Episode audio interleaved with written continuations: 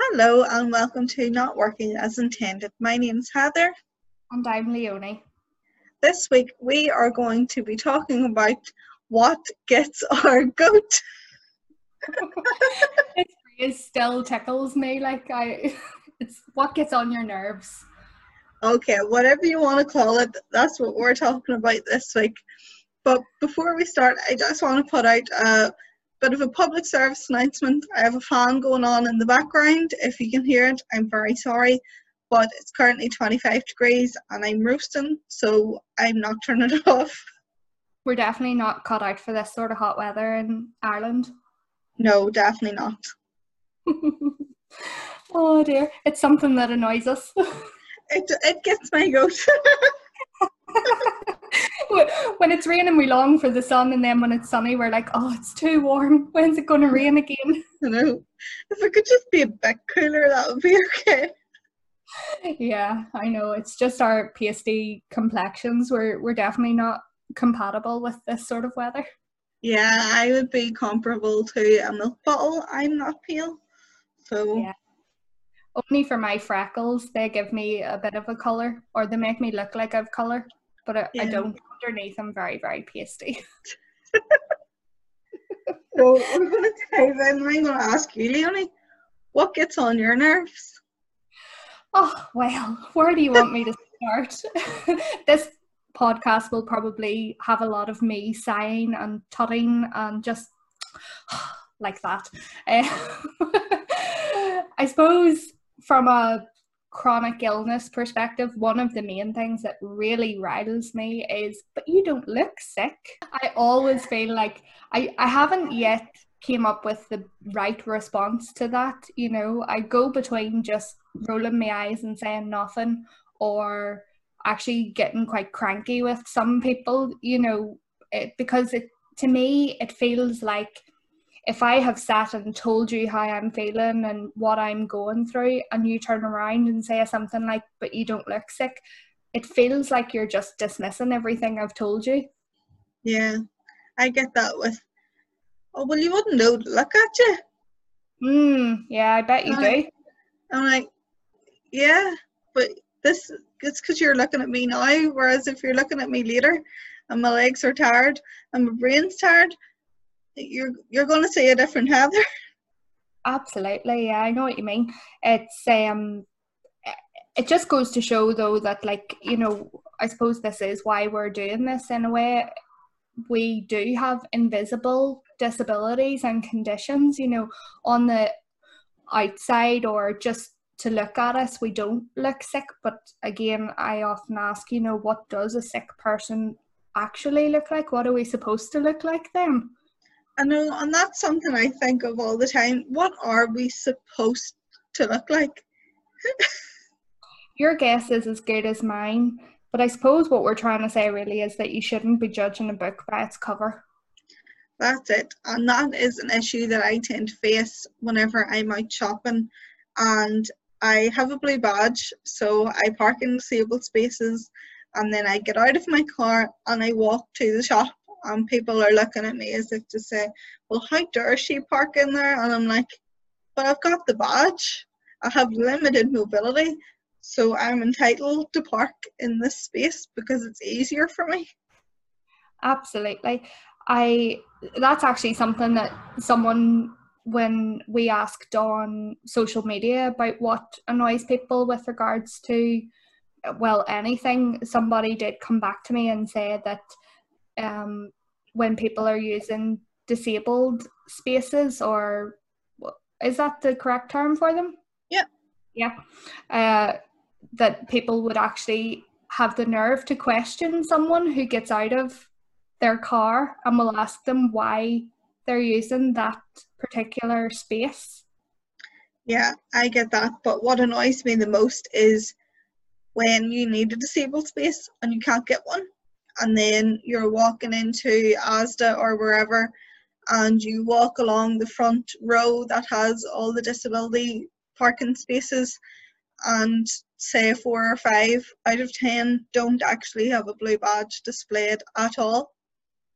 that must be incredibly frustrating when, as you say, you have limited mobility and walking right across the car park is giving you extra journey that you don't necessarily need when you're going to have to go in and walk around the supermarket to do your grocery shop.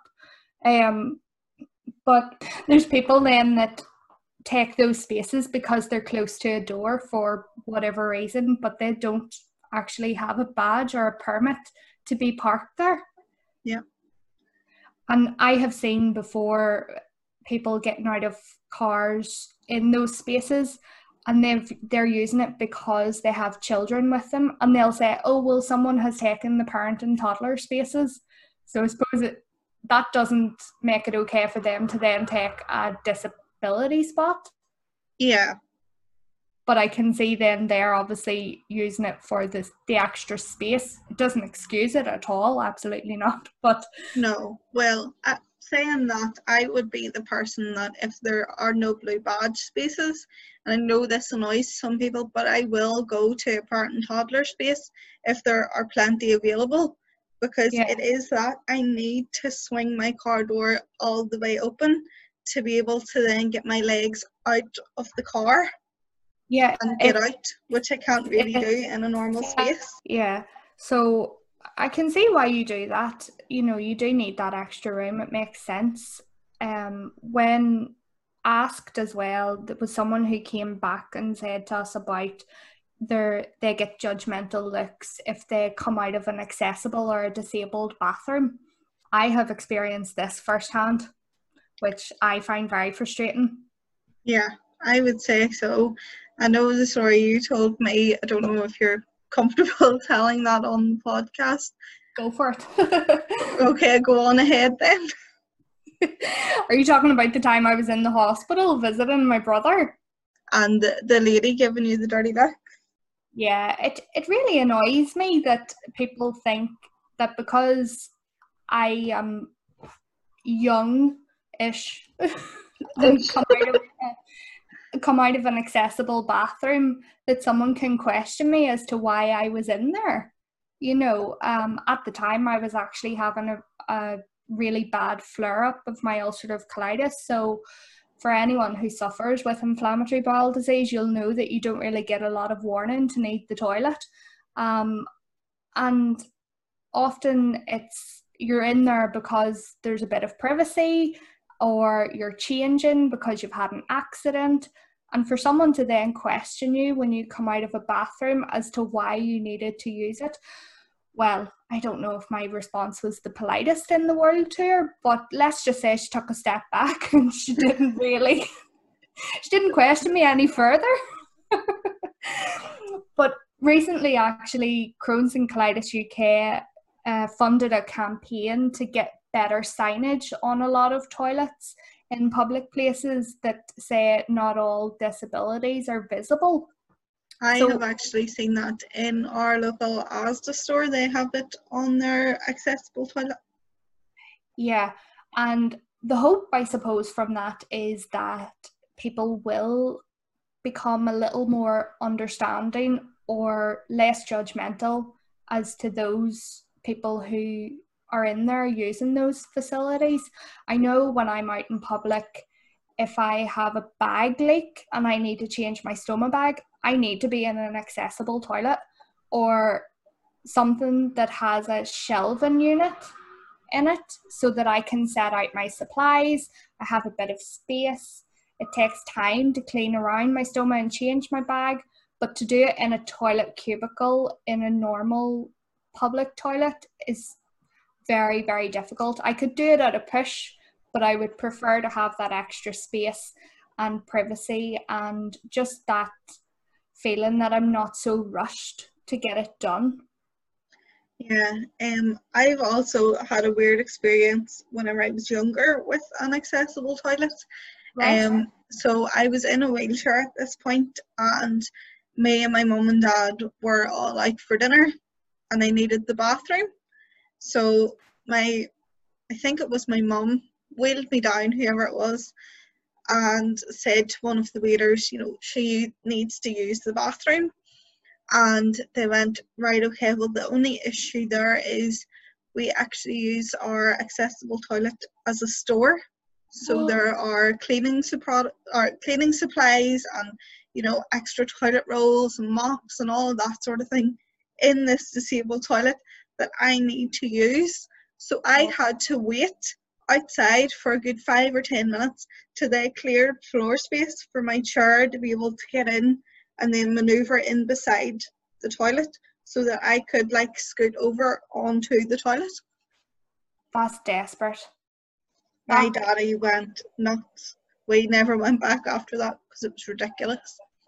No, that's awful to think that that would happen. You know, that they think they can use that space, what, just to store stuff. So, what do people do then when they need that? Like, what if that had have been someone needing the bathroom more urgently? Like, you maybe had enough control over your bladder or whatever at that stage, but I mean, that could have been a lot worse. Exactly. Like say if I had had an, an upset stomach or whatever and I needed the bathroom, you know, straight away. Luckily I didn't. But if that had been the case, then that would have been a whole nightmare because then it would have meant a complete change and clean and everything. so stressful to think that that happens or could have happened and it's just ridiculous it's awful It really is. Now, thankfully, that was around 15 years ago now. So, hopefully, that wouldn't be the case now when people are a bit more aware. But I would say it probably still happens. i have heard of similar stories like that where people have had to have had to ask for access to an accessible bathroom and like that they've been told they have to wait because they've had to maneuver different things out or go and find a key because their accessible bathroom is locked and actually it's only for staff or different things like that. So I've heard a few stories like that. I haven't experienced it personally, but to think that it could still happen is just it's shocking. Oh, yeah, I've had that, you know, wait till we get the key and stuff as well. I was actually in a bar in Lurgan one night and I needed, like, I really needed the bathroom. I'd had a lot to drink, and you know yourself, once you break the seal, you've got to go like every five minutes. and I, I said to the bouncer, you know, I need to use the accessible toilet. And he says, okay, hold on, I go and get the key. So I stood and I waited, and he came back and he said, actually, we've lost the key. We don't know where it is. And I oh was like, but I need to go to the toilet. So I started an argument with this bouncer about how this was completely unacceptable. And um, I ended up getting kicked out because I was arguing over the fact that they lost the key to the accessible toilet. Oh, Heather. Oh dear. I did actually get into a bit of an argument one time with a woman in Newcastle. I actually have a radar key so I can access disabled toilets that are locked to the general public. And we had went to Newcastle this day. It was really lovely day and I actually think it was last Easter maybe. And I said to Stephen, I really need the toilet. But all the toilets were locked because must have been Easter Monday or something. It was public holiday anyway, so all the normal public toilets were locked. And he said, Well, you have your key, you know, go and change your bag. It was my bag, my stoma bag. I had to empty it or change it. I can't remember. And he said, Just go into the disabled toilet. You have your key. And I could see these people hovering around trying to get into toilets. And I thought, once I go in there, people are going to want to follow me in, as in, like, they'll be waiting for me as soon as I open the door to leave. And there was one woman when I was coming back out, she was like, Oh, can I borrow your key for that toilet? And I was like, Um, um, I have to go. And she was like, But you have a key, why can I not use it? And I said to her, Well, it's my key. And she was like, But why do you have a key and I don't have a key? And I said, Well, actually, and I lifted my shirt and I said, Well, I have a stoma bag, so I needed that bathroom. And all of a sudden, she backed off. She was like, oh right okay well uh, do you know where there are toilets around here and i was like the pub down the road or if you go into that pub but i don't know i just haven't yet found the right way to address people because you don't want to come across like a total psycho but at the end of the day you sort of want to educate people too that's it and you know i find sometimes people will say to me you hurt your foot or have you hurt your leg? And you know, if it's one of those days where you just you're having a bad day and you can't be bothered, sometimes I just go, Yeah, I have. End of conversation. I don't want to have to go into the well, I've got cerebral palsy and this happened and that happened, so I'm just like, Yeah, hurt my foot. Don't really want to have that conversation today. I'll yeah. let it lie. Definitely. Um, one of the things that people, someone messaged us to say that it annoys them when other people assume what a person can or won't be able to do based on their disability. Do you ever get this? Have you been on the receiving end of this? I have. Um, one time, so I work with kids, so we deal a lot with social services. And before we start a new job, we have to have a social services check.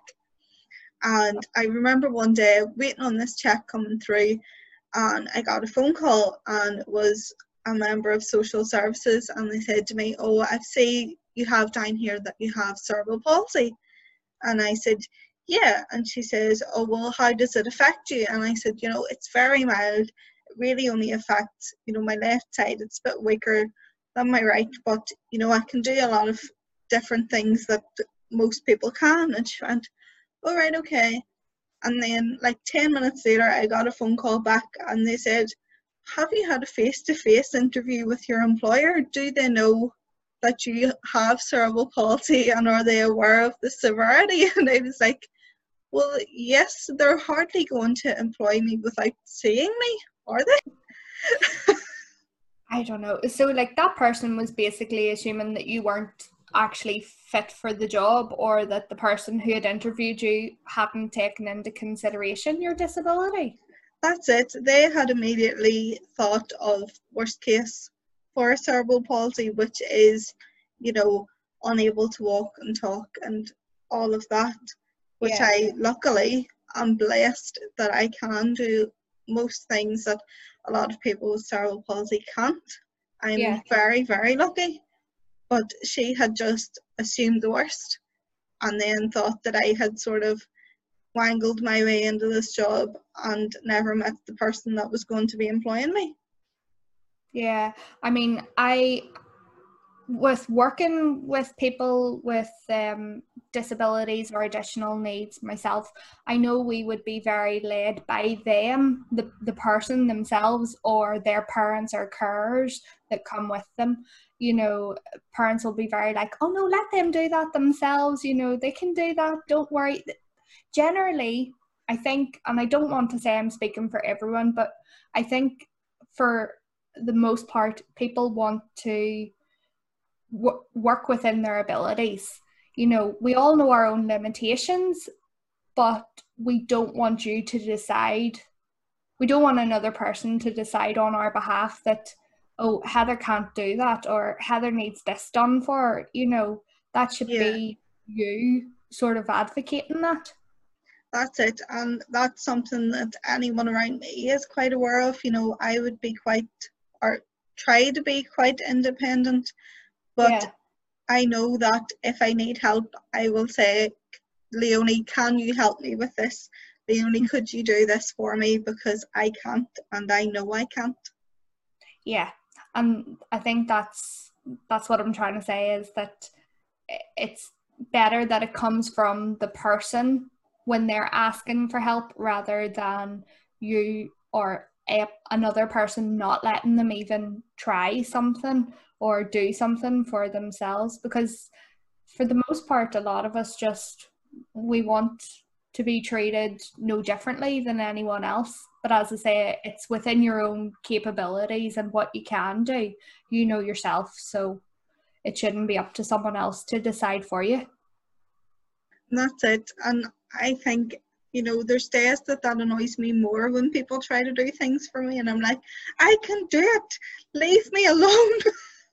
Let me do it. yeah, I know when I have been recovering from surgeries, because they have been abdominal surgeries, quite often my activity levels have been restricted for a certain length of time just whilst your core sort of recovers.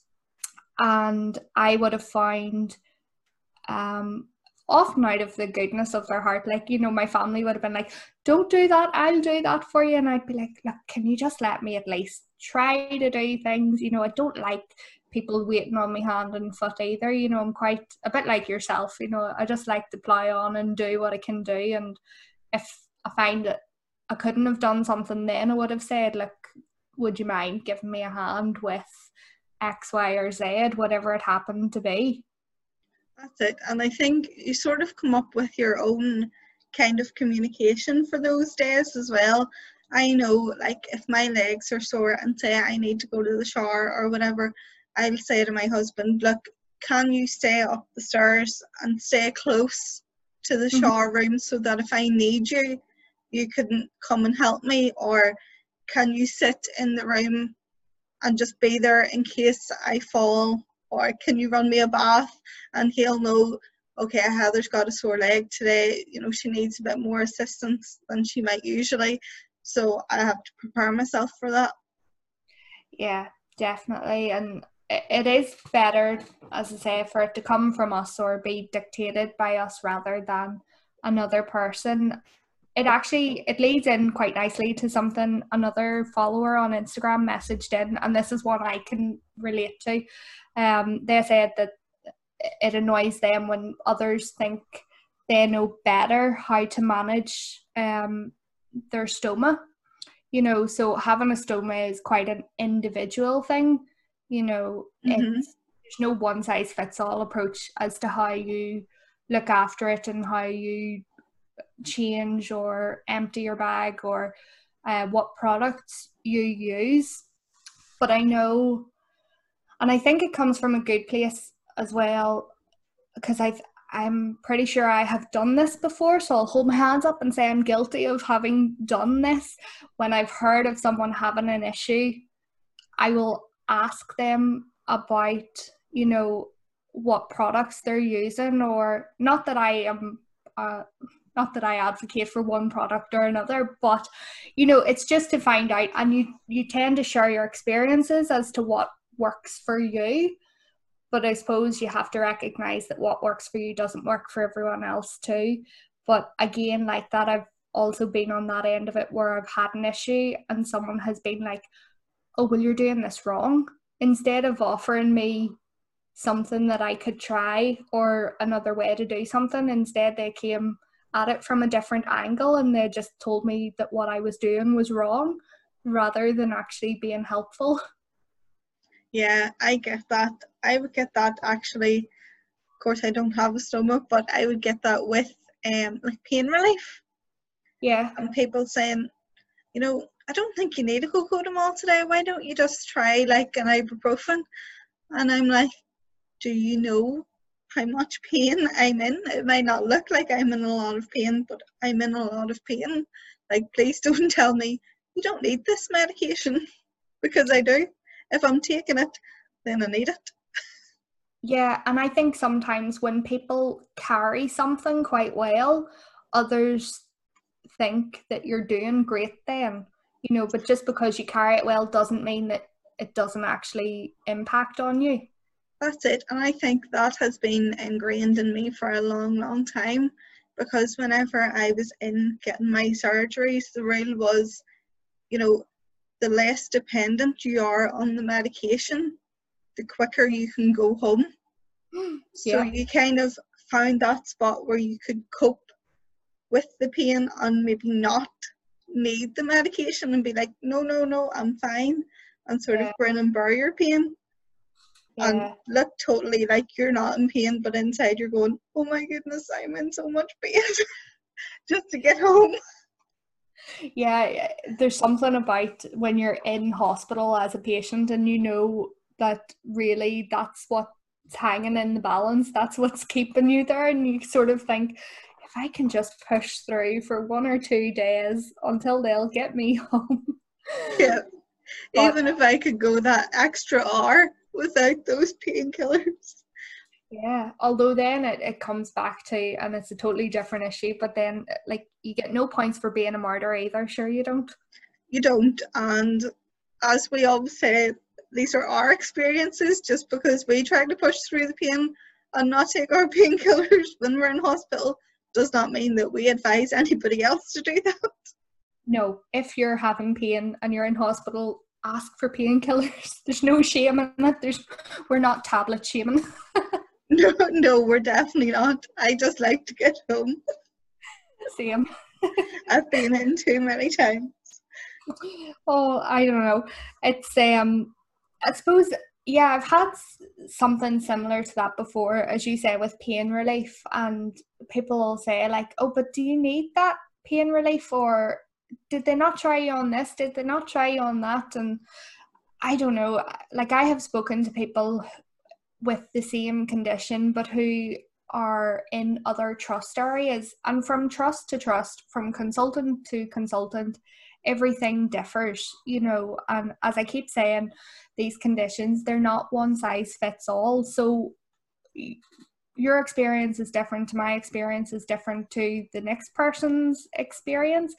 So whilst we can empathize and sympathize with you, we can't say that, oh, well, I had this, so you're going to have that.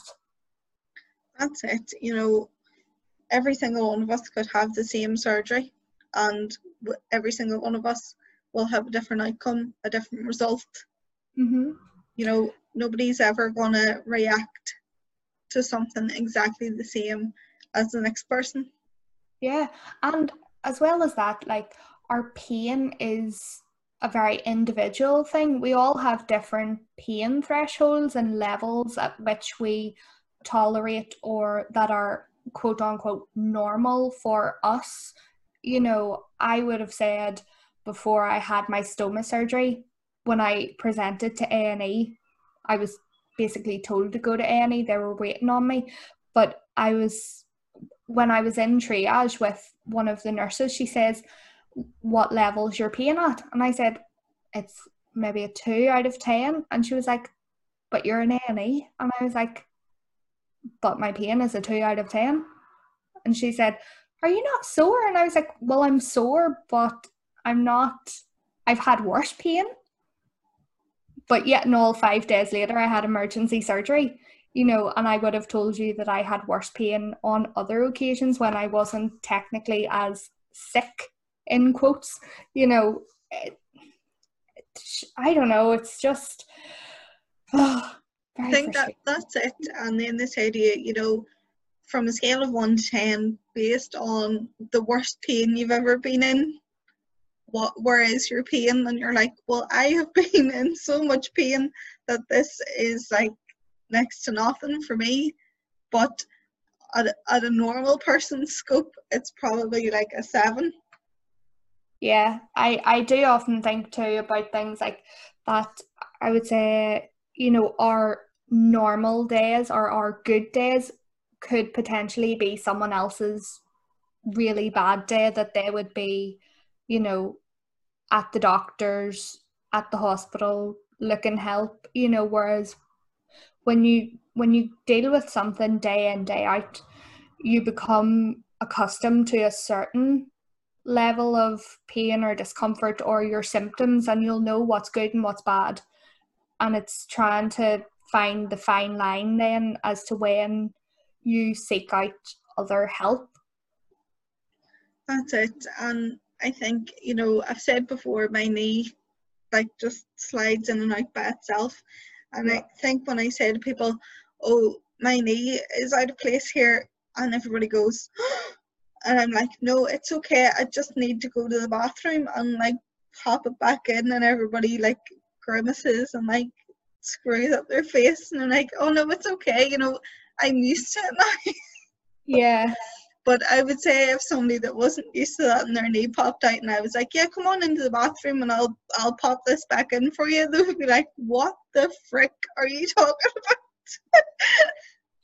yeah, it's funny actually when you say that about, you know, oh you should be used to you know, you're used to it. And that can be an annoyance to other people, you know, and I do find that kind of does annoy me if someone else decides for me, but you should be used to it by now. That doesn't mean it's any easier to deal with. No, there's always going to be certain parts of your disability or illness that you're never going to get used to.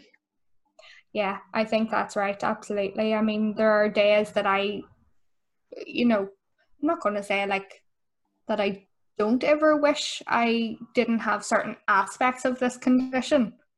I'm not going to say I don't wish I had it, but there are definitely days when I've thought, oh, I could really do with one less trip to the toilet today, or oh, I wish the fatigue would just leave me for a day or two that I could function a bit more normally and do a few more things.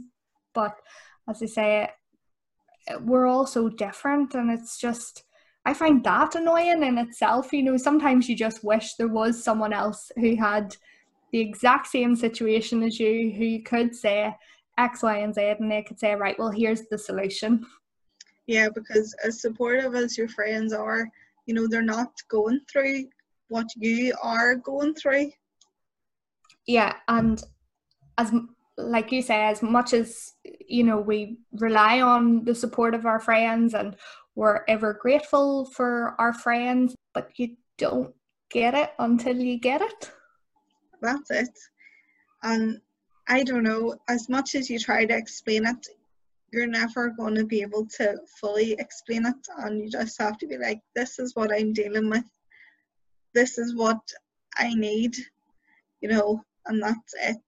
But as you say, you should be used to it by now. We're not going to be.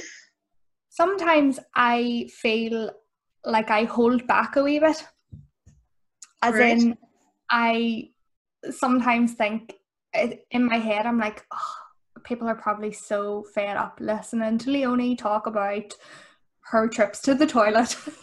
but I like who wants to talk about that all day?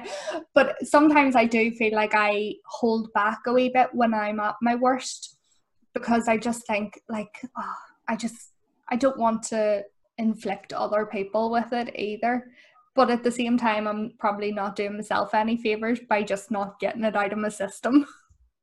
That's it. And my mom would say i'm quite stubborn like that. Yeah. I know when i had my stoma surgery with it being an emergency i had about 24 hours to get my head around the idea that you know the next day i was having surgery and that was that and after I had my surgery, I seemed to cope very well with everything. And everyone kept saying to me, like my family and friends, and even the nurses in the hospital, they were like, if you want to have a breakdown, just have a breakdown. You know, you're allowed to. And I was like, no, no, I'm doing, I actually was doing okay.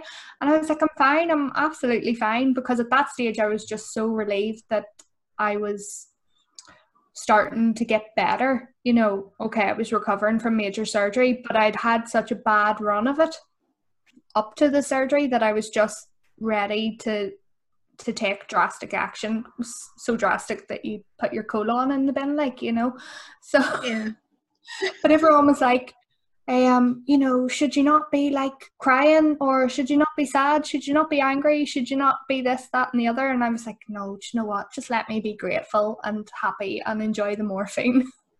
That's it. And that was me with my major surgery too. You know, I had all of my bones from my hips down broke and reset into the right places and all of that carry on. And I was 11 years old, so I didn't have like the fully developed understanding of sort of what's going on. But my thinking was, well, if they do this, then I'll be able to walk better and maybe I won't be in as much pain. And then, you know, having to be in this wheelchair and everything for a good few months, it'll all be worth it. You know, my initial, like the first words that I said whenever I came round from the anesthetic weren't like, oh my goodness, I'm in so much pain. It was, oh my god, it's half past six, I've missed The Simpsons. oh, that's brilliant. that, that's a genuine quote. I sat up in my bed, looked at the clock, and went, I've missed The Simpsons. I actually I was looking back through um, some photos and stuff, and when I was in recovery after my most recent surgery, there I sent a Snapchat. I don't know who I sent this Snapchat to, but I saved the picture, and it is me looking drugged to the eyeballs with this paper cup that obviously had nothing left in it. I drank whatever was in it dry. And I wrote on the Snapchat, they got my order wrong. I wanted blackcurrant and vodka.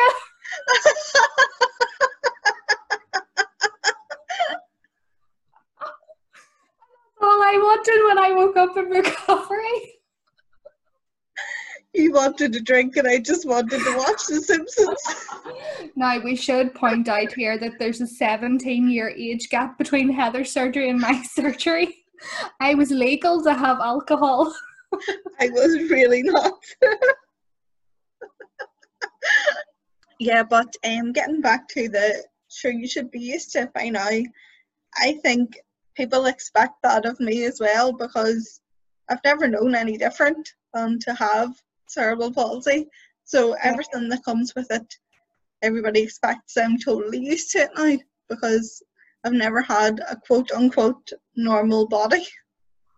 Yeah, I mean, and I suppose it comes back to something that I touched on in the first episode too that I said I feel people judge us on our good days do you like that that annoys me because it makes me hesitant to let people know that I've actually had a good day if they're going to use it against me, as in judge me and say, well, you were able to do such and such that day, you know, but all of a sudden the next day you can't do. Yeah.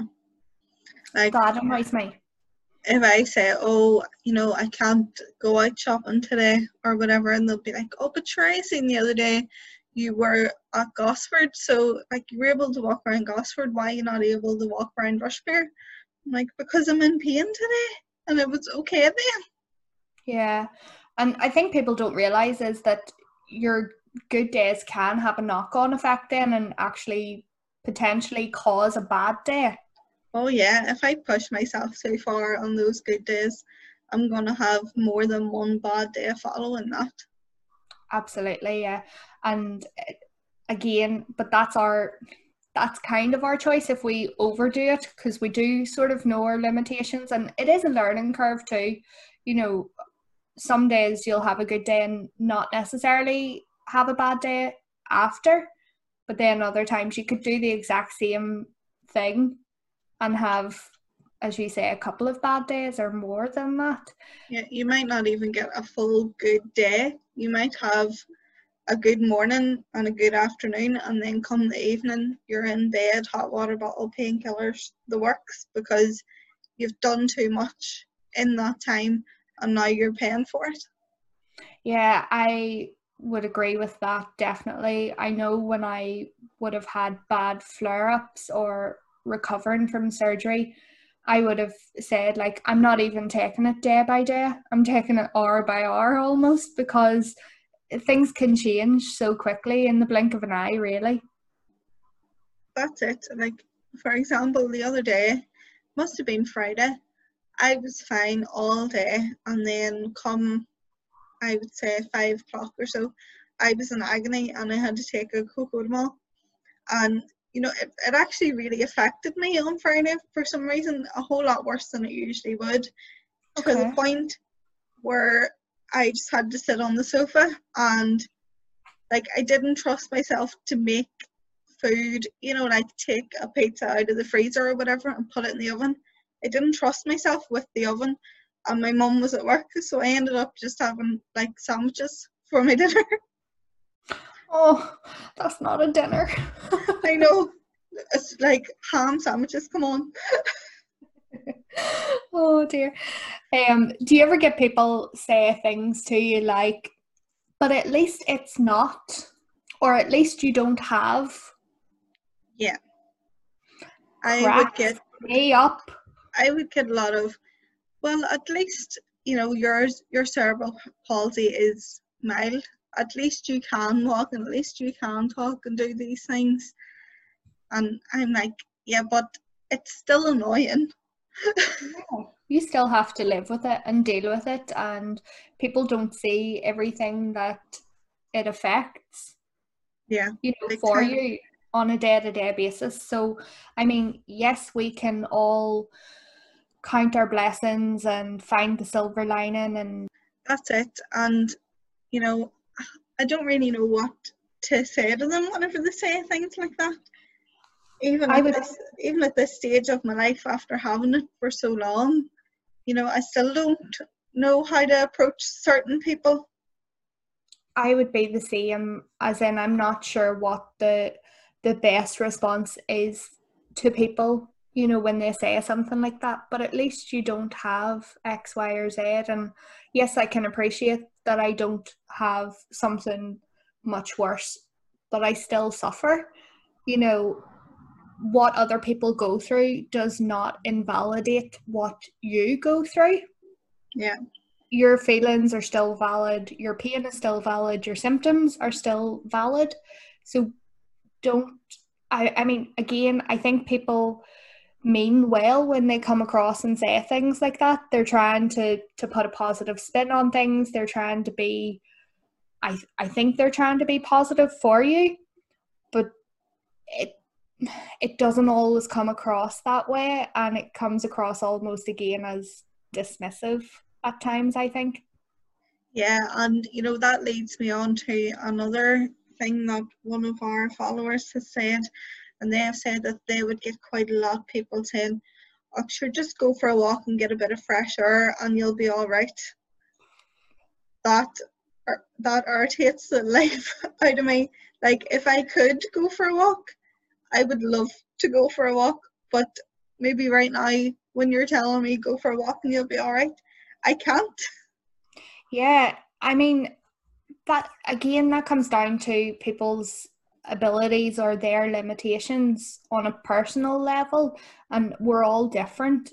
You know, there are days that I can get out for a walk grand because my energy levels permit it, but there are other days then that I just absolutely couldn't. And again, people will be like, oh, but a bit of fresh air will do you the world of good. You know, fresh air is great for recovery. And I'm like, "Uh, yeah, it might be, but I can't always get out.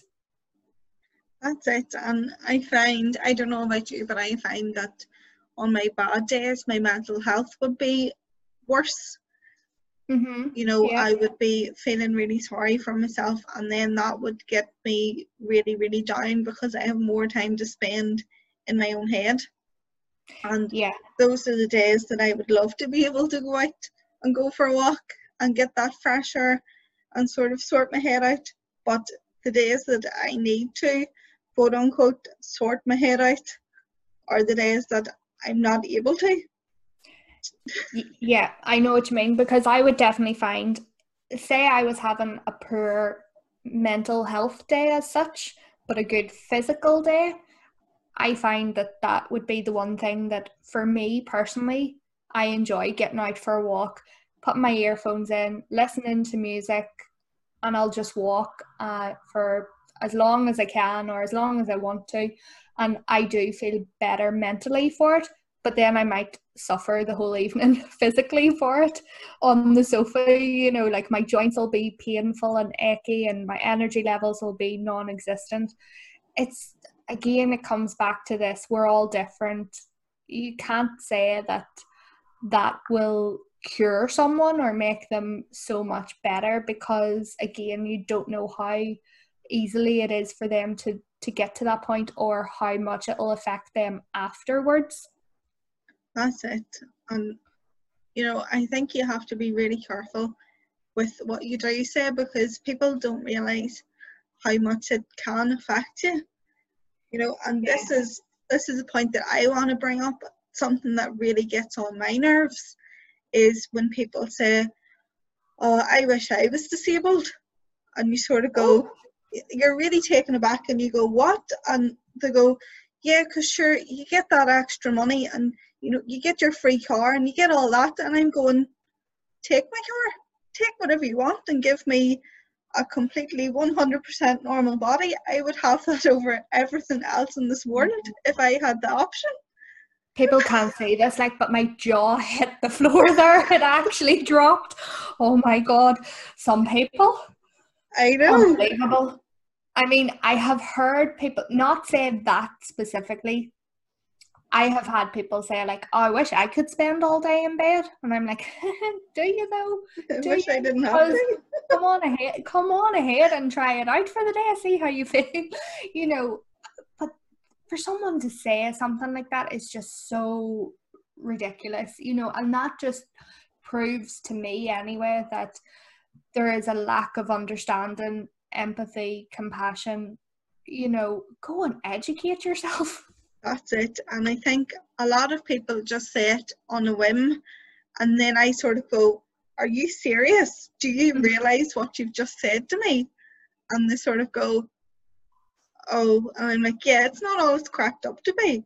Like, yeah, I have a nice car, but I would rather have no car and be able to walk everywhere. But that's not an option. yeah. I mean again that that's as i say that's a lack of understanding and education on a person's part. But again it's something that you want to try and educate them on and say well actually look this is why i have a car. This is why i have x y and z. It's not so you can live the life of luxury. It's to enable you to live more normally as such. Would that yeah. be fair to say? Oh, big time.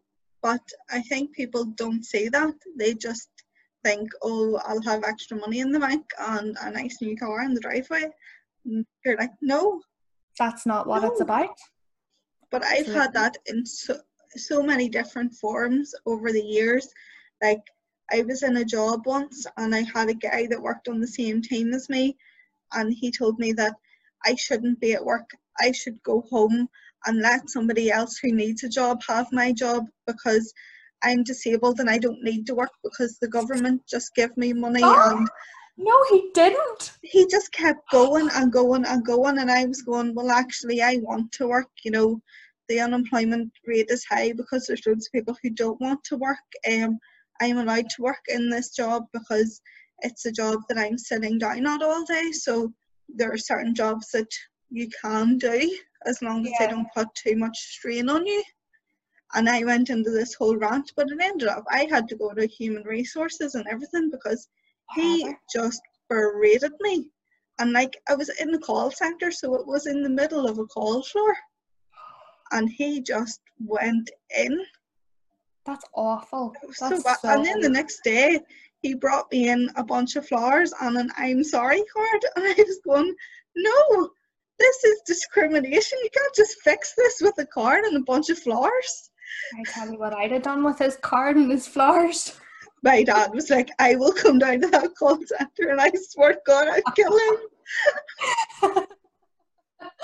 oh, I actually would have been a fly on the wall there. That would have been some conversation. oh, it was terrible, but like that's what you know people do have to deal with, and that's a side that people with disabilities don't want to share with the world, but that is the reality, and that is something that we do face when we are part of the group that are able to go to work. Yeah. Have you ever had um, anybody try to cure you or sell you something because it'll make you better?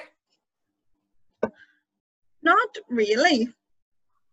I am going to go a bit into it now, and I've had people try to take me to Lourdes because if I go to Lourdes, it's going to cure me.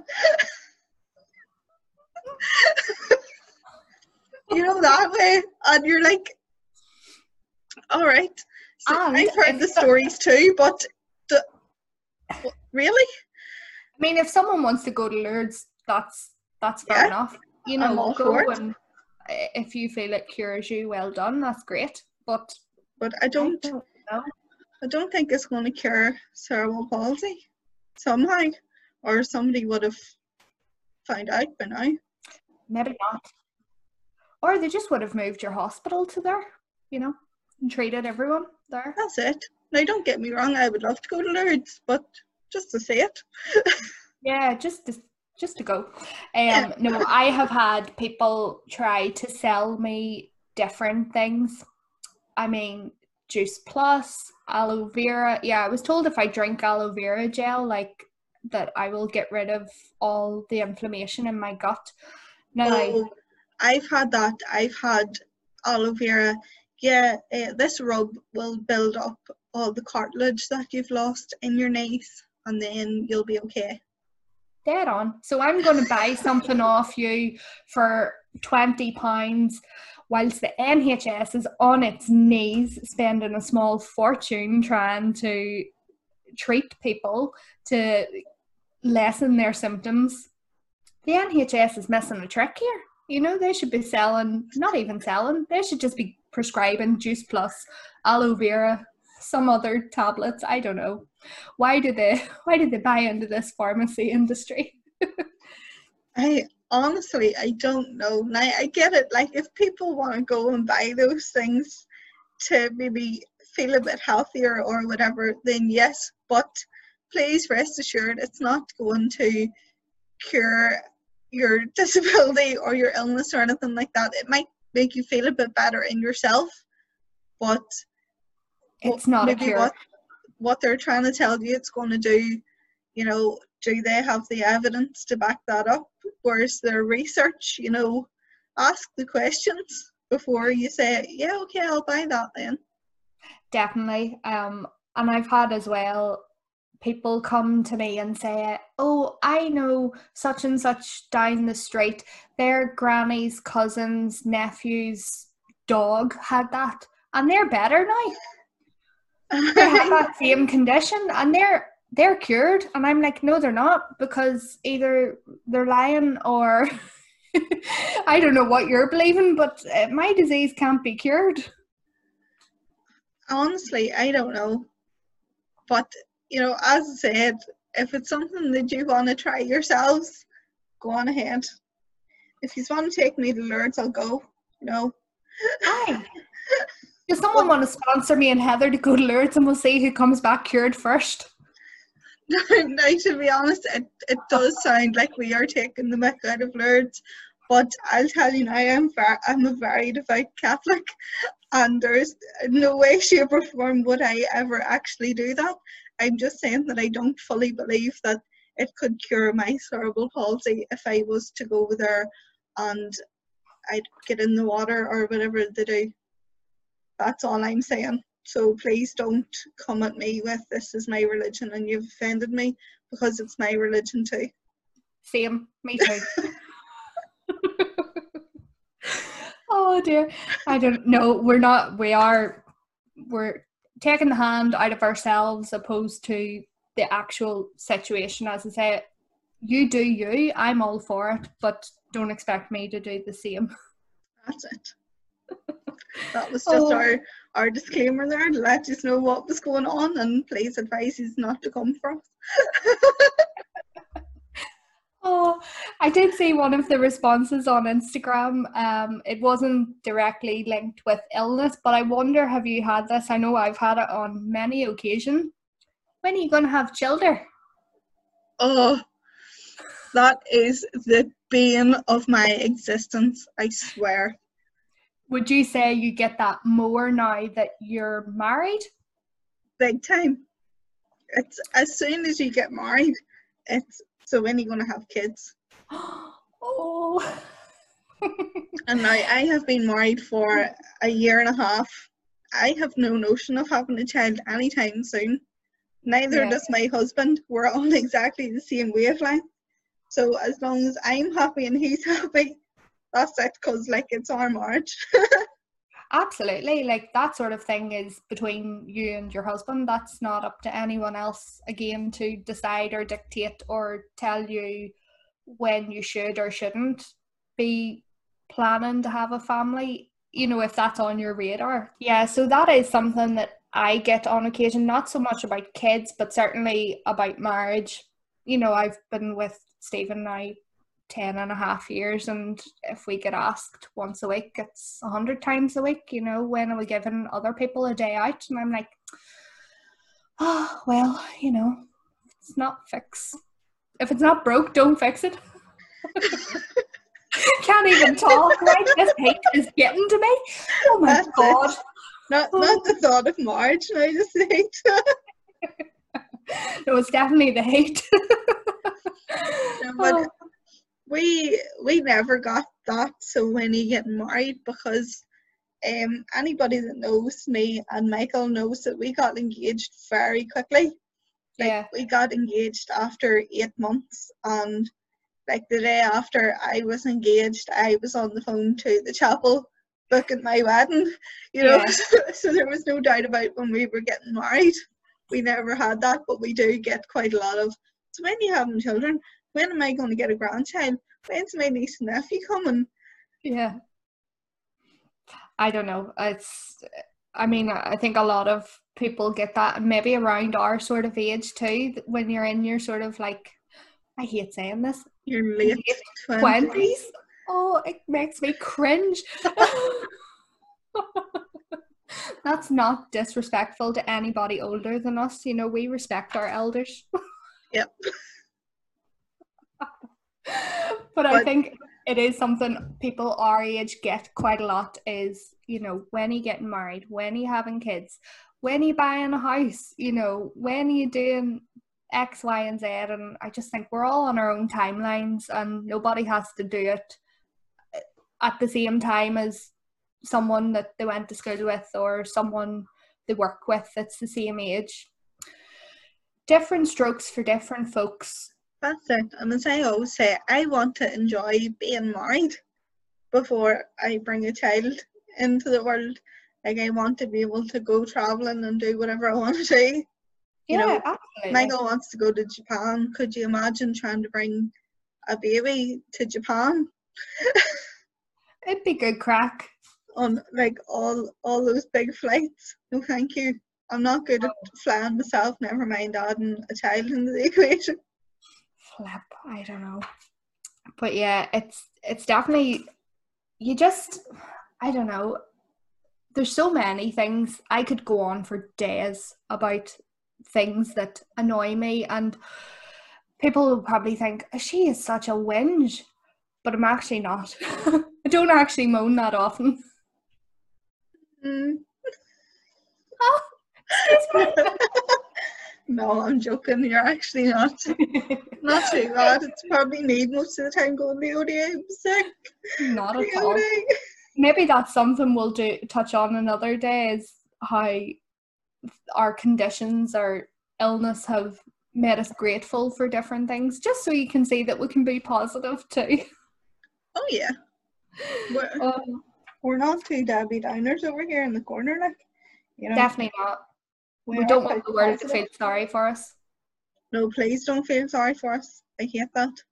oh th- yeah it annoys me too i remember after having surgery and i was like mum was coming up and she was saying, Oh, such and such was asking for you, and such and such was saying, Oh, poor Leonie. And I was like, Oh, poor Leonie, nothing. Like, don't you be giving me sympathy. I don't want that. Like, don't be coming in here throwing a pity party. I'll do that myself if I want to, but I don't need other people's pity, you know. I was like, just you tell them I'm fine. Yeah, I remember once whenever we were younger, and it was maybe one of the first times you had ever been to my house, and we had walked up to the shop that's like just right outside of my housing development, and we came back and we sat on one of my neighbour's walls, and this young fella came up and he was being really mean to me or something, and I hit him a slap, and and Leonie was really taken back by this, and she says to me, "Do you know what, Heather?" And I said, "What?" And she says to me, "I used to feel really sorry for you, and now that I've just seen you do that, I've realised that I don't need to feel sorry for you because you can do that yourself." you can stick up for yourself. Yep. And I was like, "Yeah, I can." I learned that quite early on about you, Heather, and thank God I did. oh dear.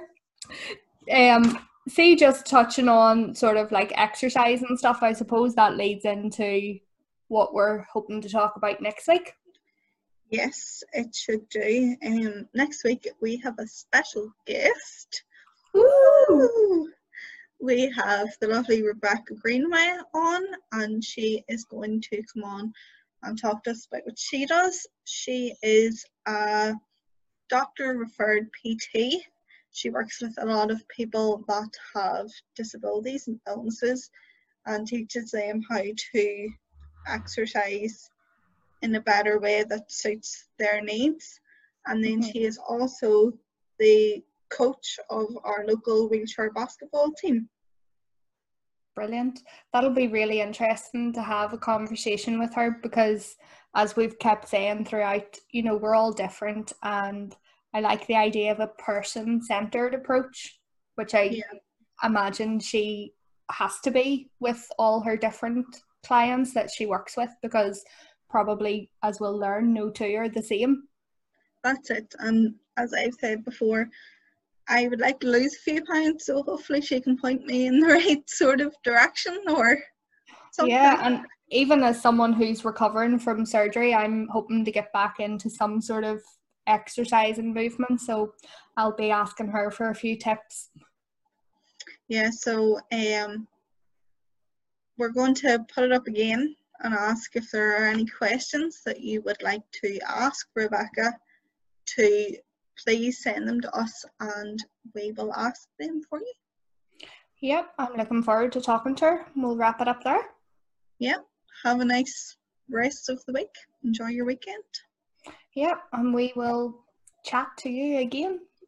Bye. Bye.